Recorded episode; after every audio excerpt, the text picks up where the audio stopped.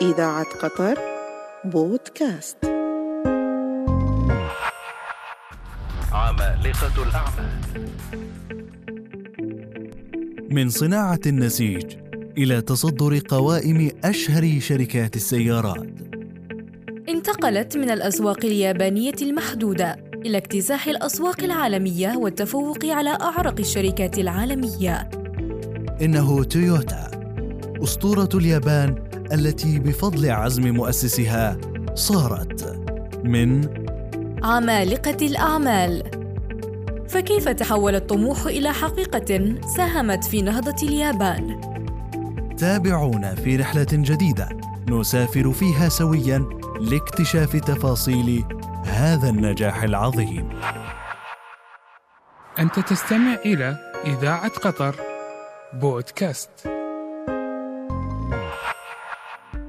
تعود بداية الحكاية إلى سنة 1890 حين تمكن ساكيشي تويودا رجل الصناعة والمخترع الياباني من اختراع أول آلة لحياكة النسيج يدوياً والمصنوعة من الخشب ونتيجة لشغفه وأبحاثه الخاصة في مجال صناعة النسيج.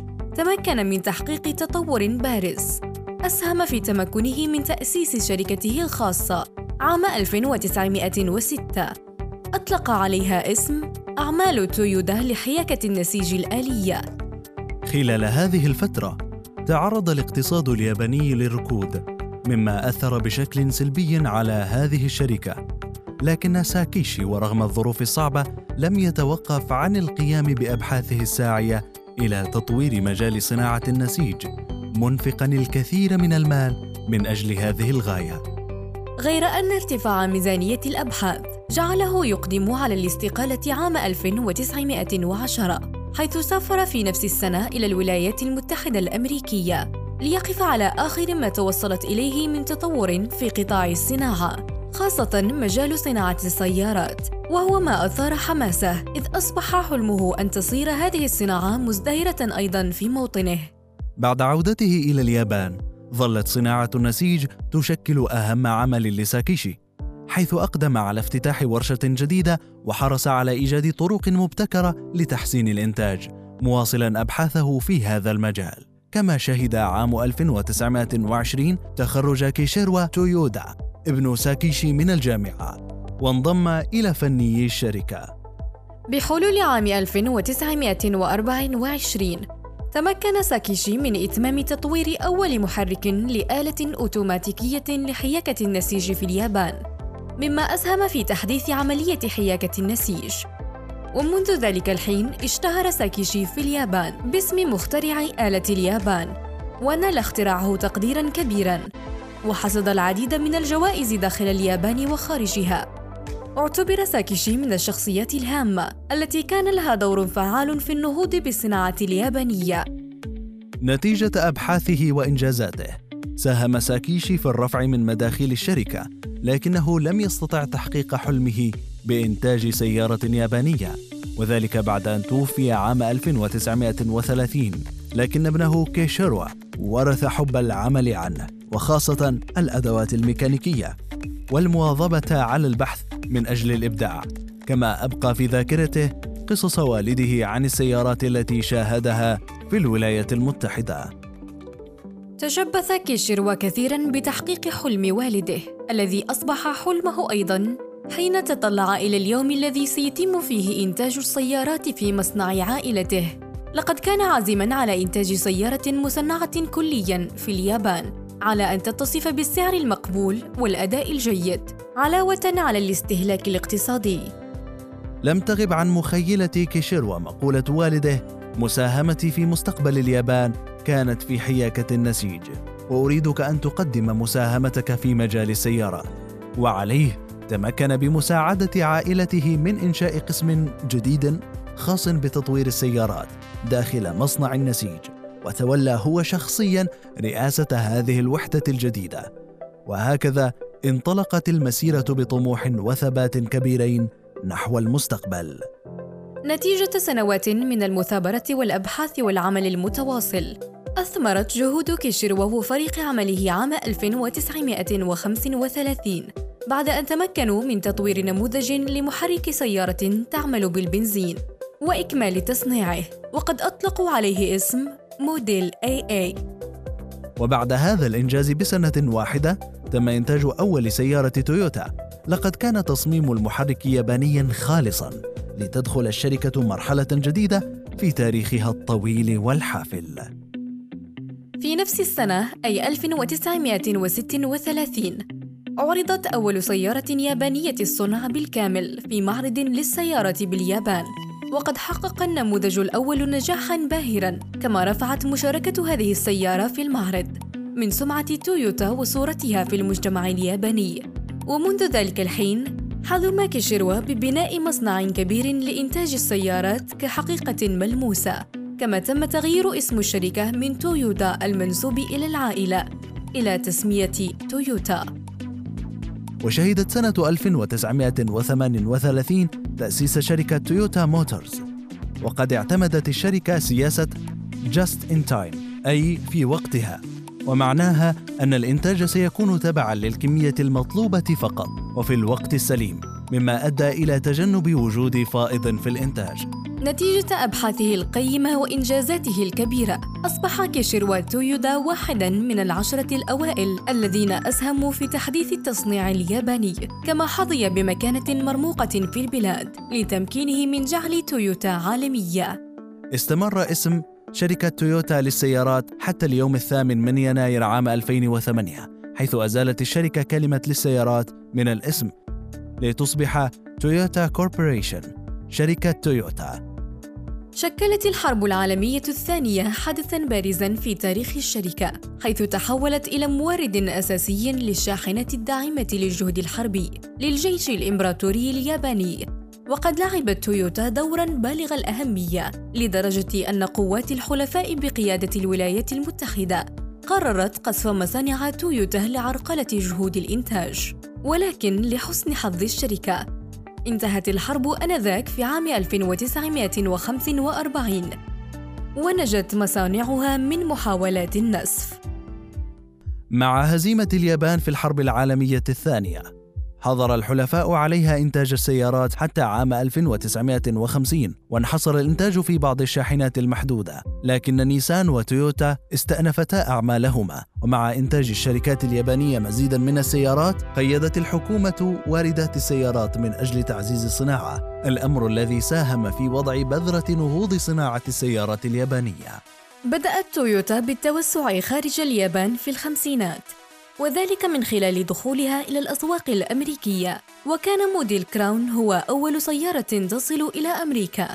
وبدخول موديل كرولا عام 1965 بدأت تويوتا ببناء سمعتها ومبيعاتها وتمكنت وقتها من منافسة المنتجين المحليين. وشهدت سنة 1951 إنتاج الطراز ذو الدفع الرباعي لاند كروزر والذي استمر إنتاجه حتى اليوم. ويعتبره الكثير حول العالم السيارة الرائدة في فئة الدفع الرباعي من حيث الأداء والكفاءة. خلال الستينات بدأت تويوتا في التوسع بأبحاث وتطويرات هائلة حيث اكتمل مبنى شركة معامل تويوتا للأبحاث والتطوير عام 1960 كما استمرت في إنشاء سلسلة مصانعها لتلبية متطلباتها وفي سنة 1963 دخلت تويوتا السوق الأوروبية وبدأت مبيعاتها بالدنمارك. كما تم إنشاء أول مبنى لتويوتا خارج اليابان في بورت ميلبورن بأستراليا في أبريل من العام ذاته. أما في سنة 1968 فقد بلغ حجم الإنتاج السنوي المحلي الإجمالي مليون وحدة. وبعدها بسنة تم افتتاح مكتب شركة تويوتا للمبيعات في العاصمة البلجيكية بروكسل ووصل إجمالي صادرات تويوتا إلى مليون وحدة بينما شهد عام 1980 تحولا كبيرا في عالم صناعة السيارات. فقد أصبحت تويوتا ثاني أكبر منتج للسيارات في العالم خلف جنرال موتورز الأمريكية وهو الموقع الذي حافظت عليه لما يقارب من 30 عاماً. في عام 1984 تعاونت تويوتا مع جنرال موتورز في مشروع مشترك يسمى نيو يونايتد موتورز والذي مكن تويوتا من بدء الإنتاج في السوق الأمريكي بحلول عام 1991 تمكنت تويوتا من بيع أكثر من مليون سيارة وشاحنة في السوق الأمريكي والسيطرة على 40% من صناعة السيارات اليابانية. بعد ذلك، سرعان ما اتجهت تويوتا إلى ترسيخ أقدامها في أمريكا اللاتينية وجنوب شرق آسيا. تميزت سنة 1997 بإطلاق تويوتا أول سيارة هجينة. تعمل بمحركين أحدهما يدار بالبنزين والآخر بالكهرباء. وكانت قادرة على الحد من انبعاثات ثاني أكسيد الكربون بمقدار النصف وسرعان ما تجاوز الطلب على هذه السيارة القدرة الإنتاجية للشركة.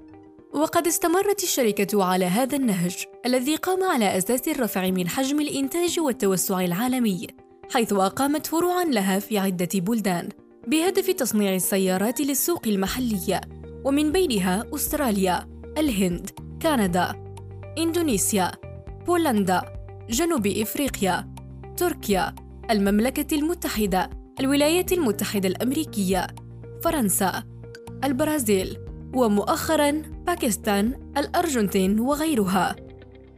أما انخفاض أسهم أكبر ثلاث شركات في صناعة السيارات العالمية في عام 2003 شهدت أسهم تويوتا ارتفاعا بنسبة 24% وبلغت القيمة السوقية للشركة في آنذاك 105 مليار دولار متجاوزة القيمة السوقية لكل من شركات جنرال موتورز وفورد وكرايسلر مجتمعة في عام 2008 وللمرة الأولى منذ 77 عاماً انتزعت تويوتا لقب أكبر شركة لصناعة السيارات في العالم من جنرال موتورز حيث تمكنت في ذلك العام من بيع 8972 مليون سيارة وشاحنة في جميع أنحاء العالم متجاوزة منافستها الأمريكية التي بلغت مبيعاتها 8356 مليون مركبة وشاحنة. وفي 2009 وصلت خسائر الشركة إلى 4.2 مليار دولار أمريكي لتكون بذلك إحدى شركات السيارات العديدة التي تأثرت بالأزمة الاقتصادية عام 2008 وهو ما اعتبر أول خسارة لها منذ 71 عاماً. بسبب تراجع الطلب على السيارات عالميا وكذا الارتفاع الصاروخي للعملة أثناء الأزمة المالية العالمية. ومع تفاقم الأزمة وفي بداية 2009 أعلنت تويوتا عن تعليق كل إنتاجها في اليابان لمدة 11 يوما بين شهري فبراير ومارس.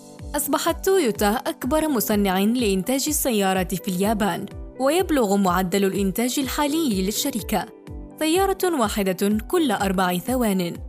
الأمر الذي شكل دعماً لشركة تويوتا. مكنها من التوسع حول العالم. ساعدها على ذلك زيادة عدد مصانعها عبر العالم ليصل إلى 42 مصنعاً منتشراً في أكثر من 25 دولة.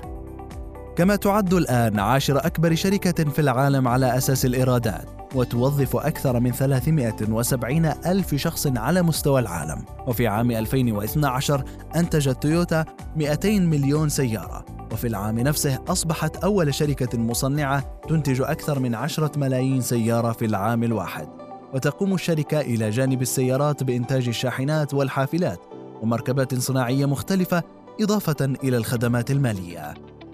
وقد أظهرت بيانات مبيعات السيارة العالمية لعام 2019 أن تويوتا حافظت على المركز الأول عالمياً لتحصل على 10.2 من حصة السوق. بمبيعات 10.7 مليون سيارة. وذهب المركز الثاني لفولكس واجن والتي حصلت على 7.6 من حصة السوق العالمية. بينما بلغ إجمالي الإيرادات 272.3 مليار دولار. وهو ما يعادل 8634.58 دولارا في الثانية. وتعمل مصانع تويوتا داخل اليابان باختصاص دقيق بحيث يمكنها تصنيع أجزاء موديلات السيارات المختلفة من الفئة نفسها داخل مصنع واحد حيث تنتج بعض أجزاء السيارات كالمحركات مثلا في مصنع واحد ومن ثم تنقل إلى خطوط الإنتاج لتركيبها حسب الموديلات المخصصة لها. والجدير بالذكر أنها أثبتت نجاحها أيضاً في مجال السيارات الفاخرة بفضل تدشين علامة لكزس الرائجة عالمياً. والمشهورة بفخامة موديلاتها وتنافسيتها مع عمالقة الميدان مثل بورش وبي إم دبليو ومرسيدس. كما تمتلك تويوتا عدة علامات فرعية أخرى مثل دايهاتسو ورانز وهينو وحصة 16.6% من سوبارو و5.9% من إيسوزو وكذلك 5% من مازدا. تستحوذ تويوتا على حصة كبيرة في السوق الأمريكي ولكنها تعجز لغاية اليوم في فرض نفسها داخل السوق الأوروبي كما تنتشر منتجاتها أيضا بإفريقيا والشرق الأوسط وهي رائدة السوق بأستراليا. إلى جانب هذا تمتلك أجزاء جيدة من أسواق جنوب شرق آسيا بسبب فرع دايهاتسو امتازت تويوتا أيضاً بامتلاكها أسرع عملية تطوير للمنتجات في العالم. ففي الوقت الذي كان يحتاج فيه منافسوها لعامين أو ثلاثة أعوام لتصميم سيارة أو شاحنة جديدة. لم يزد طول هذه المدة لدى الشركة اليابانية عن 12 شهراً. ختمت شركة تويوتا القرن العشرين بإنتاجها للسيارة الفارهة لكزس عام 1989 ثم سيارة بريوس في عام 1997 ومع دخول القرن الحادي والعشرين كانت الشركة بالفعل مدرجة في بورصة لندن وبورصة نيويورك. واستمرت الشركة في التوسع في أسواق جديدة تستهدف على وجه التحديد المشترين الأصغر سناً وذلك مع إطلاق العلامة التجارية سيونث 2003 وتم كشف النقاب عن أول سيارة هجينة فاخرة في العالم. وهي سيارة لكزس الهجينة عام 2005 في فصول المنافسة المحتدمة بينها وبين تسلا. أصبحت شركة تسلا أعلى شركات صناعة السيارات قيمة في العالم. إذ تفوقت القيمة السوقية لشركة صناعة السيارات الكهربائية الأمريكية تسلا على قيمة شركة تويوتا اليابانية للمرة الأولى. جاء ذلك بعد ارتفاع أسهم الشركة الأمريكية، مما رفع قيمتها السوقية إلى نحو 206.5 مليار دولار أمريكي مقارنة بشركة تويوتا التي تقدر قيمتها الحالية بنحو 202 مليار دولار أمريكي. ومع أن تسلا تمكنت من تجاوز تويوتا من حيث القيمة السوقية إلا أن الفارق في الإنتاج الفعلي للسيارات مقارنة بالشركة اليابانية لا يزال كبيرا. فخلال الربع المنتهي في 31 مارس 2020 قالت تسلا إنها أنتجت نحو 103 ألف سيارة.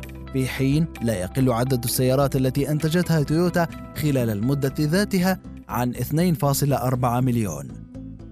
وقد اعترف أكيو تويودا رئيس شركة تويوتا بنجاح تسلا لكنه قال أن تقييمها وسعرها السوقي لا يعكسان حجم أعمالها في العالم الحقيقي أو يقارنان بتصنيع ومبيعات تويوتا ذات الحجم الكبير. وشبه الرئيس التنفيذي لتويوتا شركة تسلا بمطعم لا يزال يبحث عن وصفاته. في الوقت الذي تعد فيه تويوتا مطعما يقدم خدمته بالفعل لعديد من العملاء. وأشار إلى أن نحو 100 مليون سيارة تسير على الطرقات بالفعل من جانب عملاء تويوتا إلى نحو 100 مليون سيارة وهي في الطريق لإنتاج 7.5 مليون سيارة خلال العام القادم. وتتوقع شركة تويوتا اليابانية ببيع حوالي 7.5 مليون سيارة بأرباح تشغيلية تعادل 12.6 مليار دولار خلال السنة المالية 2020 فيما تتوقع تسلا ببيع 500 ألف سيارة كهربائية في نفس السنة. ووصف تويوتا منتجات تويوتا بقائمة الطعام الكاملة مشيرا إلى المزيج الذي تقدمه شركته من سيارات بمحركات الاحتراق الداخلي والهجين والسيارات الكهربائية الكاملة والسيارات الكهربائية المدعمة بالوقود. ولكن تويوتا لم تسعى لتصنيع سيارة كهربائية نقية بحجم كبير حتى أواخر العام الماضي وذلك عندما أعلنت عن مشروع مشترك مع بي واي دي الصينية. التي تعد أكبر المنافسين لتسلا على المستوى العالمي. في ارتباط بانعكاسات تفشي فيروس كورونا خلال سنة 2020 كشفت شركة تويوتا موتورز أنها تتوقع أن تتراجع أرباحها بنسبة 80% لتصل لأدنى مستوى في تسع سنوات بعد أن نال الفيروس من الطلب العالمي للسيارات. وأضافت الشركة حسب ما نقلته وكالة رويترز. أن تداعيات فيروس كورونا قد يتسبب في خسارة الوظائف والمخاوف بشأن اتفاق المستهلكين على مشتريات كبيرة لسلع كالسيارات. غير أن المؤشرات القوية عن سمعة الشركة لا تزال عديدة إذ حصلت على الترتيب الأول بين شركات السيارات للعام السادس على التوالي في قائمة الشركات الأكثر إثارة للإعجاب بالعالم. عن سنة 2020 الذي أصدرته مجلة فورشن حيث حصلت على المرتبة الثلاثين بين جميع الشركات لتكون ضمن قائمة النجوم لأفضل خمسين شركة عالمية في جميع الصناعات والمجالات. وتقوم مجلة فورتشن بإجراء إحصاءات واسعة لآراء مدراء الشركات ومحللي الصناعات حول العالم. مع دراسة جودة المنتجات والخدمات والمسؤولية الاجتماعية والبيئية. ودرجة التنافسية العالمية والمزيد ضمن عوامل الوصول للترتيب النهائي للقائمة. شأنها في ذلك شأن باقي الشركات العملاقة، لم يقتصر نشاط شركة تويوتا اليابانية على مجال السيارات فقط، بل تعداه إلى ميادين أخرى. كان الهدف منها إبراز مكانتها العالمية وقدرتها على الإبداع في مجالات متعددة. دخلت تويوتا مجال الطيران باستثمارها في شركة ميتسوبيشي للطائرات بمبلغ 67.2 مليون دولار بالإضافة إلى تعاقدها مع شركة سكيلد كومبوزيتس الأمريكية لتنتج الطائرة TAA-1 قامت تويوتا بافتتاح تويوتا يو إس اي فونديشن التي تولت القيام بالعديد من الأعمال وللمشاركة في الأعمال الخيرية ومنها مساعدة الطلاب ومنحهم منحا دراسية. كما شاركت تويوتا في تحسين التعليم العالي. بافتتاح معهد تويوتا التكنولوجي في عام 1981 وهي جامعة في مدينة ناغويا اليابانية تقوم بتدريس التخصصات الهندسية كما تم إنشاء جامعة تويوتا في الولايات المتحدة والتي توفر العديد من برامج التدريب على سيارات وشاحنات تويوتا. بالإضافة إلى ذلك شاركت تويوتا في تطوير الروبوتات منذ السبعينيات حيث قامت بالتعاون مع شركات تصنيع الآلات لاستخدامها في مصانعها. وفي عام 2004 قدمت الشركة مجموعتها التي طورتها من أجهزة الروبوتات والتي تم تطويرها باستخدام العديد من تقنيات السيارات. ودخلت تويوتا مجال تقنيات حيوية زراعية بسبب الزيادة الكبيرة في التعداد السكاني وقلة الموارد الطبيعية لليابان مقابل ارتفاع الاستهلاك الغذائي. حيث قامت بإنشاء معمل تويوتا لأبحاث التشجير والتقنية الحيوية الزراعية. كما تعاونت وكالة الفضاء اليابانية مع شركة تويوتا لتطوير مركبة ضخمة خاصة بسطح القمر لرواد المستقبل. ومن المحتمل إطلاقها عام 2029 وفقا لوكالة الفضاء اليابانية. وتخطط الشركة أيضاً لبناء نموذج أولي للمدينة الذكية عند سفح بركان فوجي في اليابان. والتي سيتم تخصيصها لاختبار أحدث التقنيات. وستعتمد المدينة بشكل كامل على وقود الهيدروجين. ومن المخطط أن يقيم في المدينة خبراء يقومون باختبار وتطوير المنازل الذكية والذكاء الاصطناعي وروبوتات وغيرها من التقنيات. استطاعت تويوتا تحقيق المعادلة الصعبة عبر الجمع بين التكنولوجيا الحديثة المبتكرة وأعلى معدات السلام على الطريق مع أسعار جد تنافسية وهو ما حقق للشركة نجاحا قل نظيره. أثبتت تويوتا منذ تأسيسها أن العميل أولاً ليس مجرد شعار تجاري يسعى للترويج للشركة. ولكنه فلسفة عمل حقيقية وعقيدة يعتنقها كل العاملين وهو ما قفز بأرقام المبيعات من أربعين ألف سيارة في الستينات لتتجاوز عشرة ملايين سيارة حالياً. لا تقتصر فلسفة العميل أولاً على تقديم أفضل المنتجات والخدمات لعملاء تويوتا حول العالم تحقيق مفهوم عميل مدى الحياة. فعملاء تويوتا لا يقومون بتغيير سيارات تويوتا سوى بسيارات تويوتا أخرى لأن ذلك يعني اقتناء سيارة فائقة الجودة وذات عمر ممتد مع تمتعهم بخدمات متميزة بما يمنحهم راحة البال لسنوات طويلة. كما تعد الجودة والسعي للكمال جزءا أصيلا من فلسفة تويوتا العالمية وهاجسا يوميا في كل ما تقوم به بداية من أدق مكونات المحرك ونظام الفرامل والتعليق وتجهيزات الأمان والراحة وصولا لشكل السيارة من الخارج وانبعاثات العادم وخدمة ما بعد البيع وقطع الغيار. إنها منظومة متكاملة تبدأ من تصميمات السيارة على الورق ولا تنتهي أبداً. فالجودة هي قلب وعقل تويوتا الذي تسعى من خلاله لاكتساب ثقة العميل الذي ينتظر كل جديد ومتطور. لقد أصبحت تويوتا العالمية نموذجا يحتذى به للريادة في عالم السيارات لأنها دخلت الأسواق العالمية وتربعت على عرشها بشعار العميل أولاً الذي جعلته جزءا من التراث الياباني العريق الذي لا يعرف سوى الجودة والعمل الدؤوب لتحقيق كل الأهداف مهما بلغت صعوبتها. ومع ذلك واجهت الشركة في وقت لاحق تحديات مالية كبيرة مثل انخفاض المبيعات الناجمة عن الأزمة المالية العالمية عام 2008 فضلاً عن استدعاء السلامة الدولية لأكثر من ثمانية ملايين سيارة في عام 2010 والتي أوقفت مؤقتا إنتاج ومبيعات العديد من سيارات تويوتا الأخرى. وابتداء من عام 2014 تم استدعاء الملايين من السيارات المصنعة من قبل تويوتا والعديد من شركات السيارات الأخرى من قبل المنظمين في الولايات المتحدة بسبب الوسائد الهوائية التي يحتمل أن تكون عاطلة والتي تنتجها شركة قطع غيار السيارات اليابانية تاكاتا.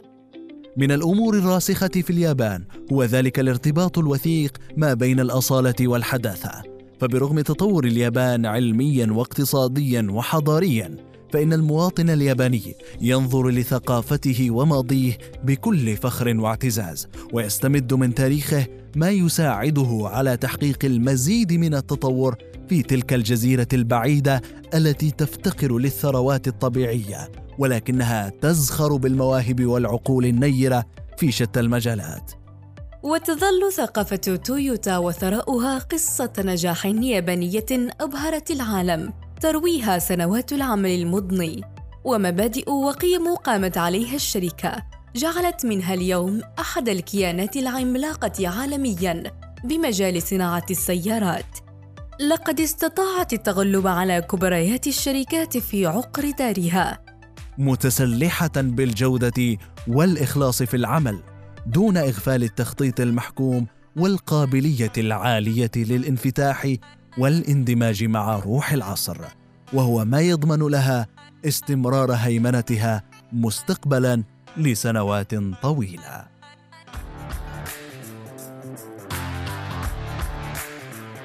كنتم تستمعون لبرنامج عمالقة الأعمال.